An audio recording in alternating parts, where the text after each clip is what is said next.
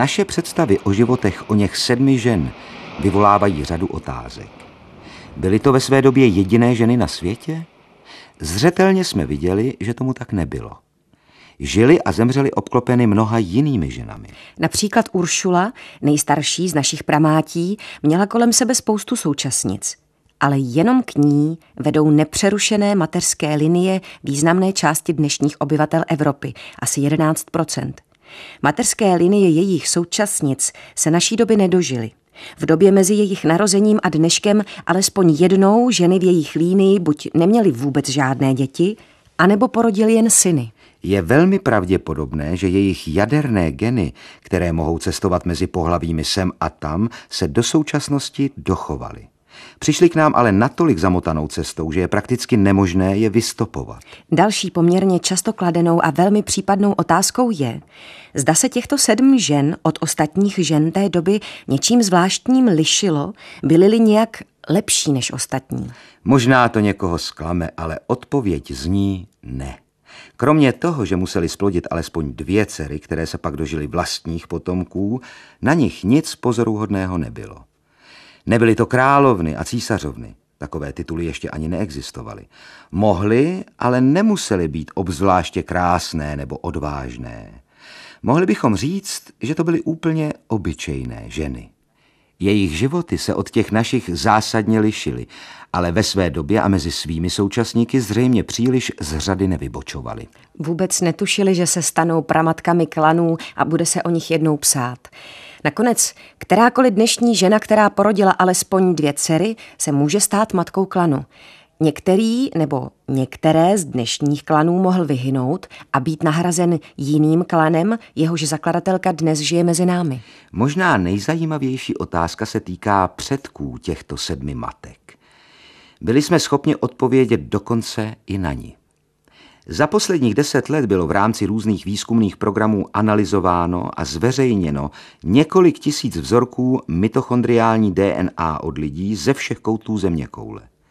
Všechny jsme je nechali projít stejným procesem, jakým jsme došli k sedmi dcerám Eviným. Výsledkem této analýzy byl objev dalších 26 klanů stejného významu jako zmíněných sedm z Evropy. O některých z nich toho víme hodně, o jiných téměř nic. Z o něch 33 klanů, které jsme nalezli po celém světě, jich 13 náleží Africe. V uplynulém tisíciletí Afriku mnoho lidí opustilo, většina z nich byla násilně odvlečena do Evropy a obou Amerik jako otroci.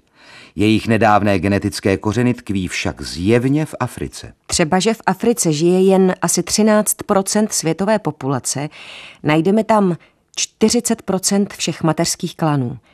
To proto, že homo sapiens strávil v Africe mnohem více času než kdekoliv jinde. Tento poznatek podporuje archeologie, fosilní nálezy a nyní i genetika.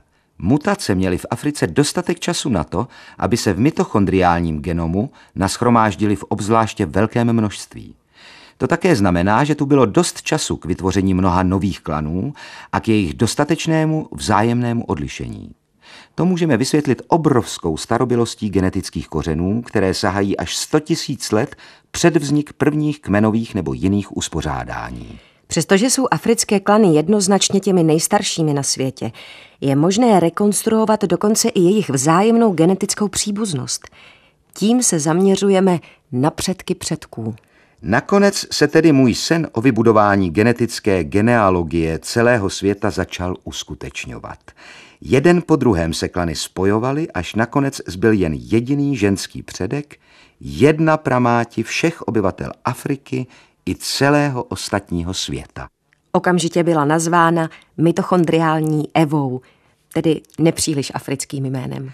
To ona stojí na počátku mateřských linií všech 6 miliard lidí žijících dnes na světě. My všichni jsme jejími přímými potomky po přeslici. Stejně jako Uršula a ostatní, nebyla ani Eva ve své době jedinou ženou na světě. Odhady velikosti lidské populace před 150 tisíci lety nemohou být zřejmě pokládány za mnoho víc, než opravdu jen zastřílení od boku, ale pohybují se mezi tisícem a dvěma tisíci jedinci. Z nich však pouze Evina mateřská linie přetrvala nepřerušeně až do současnosti.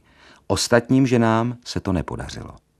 I oni však, stejně jako Eva sama, měli také mateřské předky, takže někde daleko v minulosti je další žena, která byla společnou pramátí Evy a jejich současnic. Ani ta ovšem nežila osamocena a logika pak vyžaduje existenci další pramáti. Tato línie pak pokračuje pořád dál a je stále zbytečnější ji sledovat, neboť se blížíme k samým počátkům našeho druhu před miliony let a k druhům, z nich jsme se vyvinuli. Pro naše účely stačí, navrátíme-li se zpátky v čase jen k mitochondriální evě. Genetika nám jasně ukazuje, že všichni lidé moderního typu mají své kořeny v Africe v minulých 150 tisících letech. Před nějakými 100 tisíci lety se začali tito lidé moderního typu z Afriky šířit do celého světa a nakonec jej celý osídlili. Na cestu z Afriky vykročil klan jediný, jehož pramáti jsem nazval Lara. Sama Lara však ve skupině nebyla. Pravděpodobně žila v Keni nebo Etiopii, určitě však v Africe. Tohle víme, protože mnoho současných Afričanů patří do jejího klanu. Musela tedy žít na africkém kontinentu, aniž věděla, jak se zasloužila o celý svět. A teprve její potomci vykročili na cestu. Přesto fascinuje zjištění, že celý zbytek světa odvíjí svůj původ v mateřské linii od Lary. Je opravdovou mitochondriální evou zbytku světa. Veškeré nálezy ukazují k Blízkému východu jakožto výchozímu bodu osidlování zbytku světa lidmi moderního typu. Jediná cesta z Afriky vedla přes Sinajský poloostrov. Teoreticky bylo další možností překonání Gibraltarského průlivu, který mezi Afrikou a Španělskem tvoří vstup do středozemního moře. Tento hluboký příkop nikdy, ani v dobách nejnižší hladiny moře, netvořil pevninský most. Gibraltarský průliv je však v nejužším místě široký pouhých 15 kilometrů a Gibraltarská skála je z africké strany snadno viditelná. Avšak ani archeologie, ani genetika nenaznačují, že by tato cesta byla využita. Existuje množství fosilních nálezů z dnešního Izraele, které potvrzují, že Homo sapiens vkročil do oblasti Blízkého východu alespoň před 100 tisíci lety. Sledovali jsme velmi pozvolné rozšiřování našeho druhu na sever a na západ směrem do Evropy, kam lidé vstoupili až před 50 tisíci lety. Co je však na Blízkém východě zdrželo celých 50 tisíc let.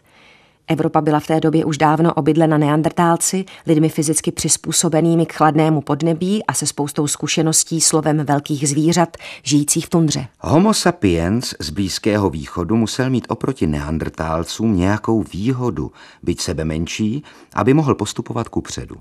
Za dlouhou dobu strávenou na Blízkém východě vyvinuli tamní lidé pokročilé technologie a rozvinuli společenské vazby, což je dostatečně vybavilo k tomu, aby se mohli natrvalo usadit v Evropě. Osidlování Severní Asie se spozdilo pravděpodobně ze stejných důvodů.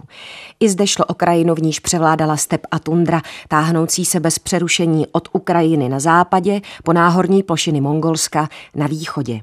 Archeologické nálezy v Mongolsku, datované do doby před 35 tisíci lety, ukazují příchod skupin lovců vybavených dokonale opracovanými hroty oštěpů do tohoto nehostinného kraje. Zhruba ve stejné době začali lidé moderního typu ovládat roviny západní Evropy. Život v Ázii se zřejmě velice podobal životu v Evropě. Vše se točilo okolo sezónní migrace zvěře a snahy přežít nemilosrdnou zimu.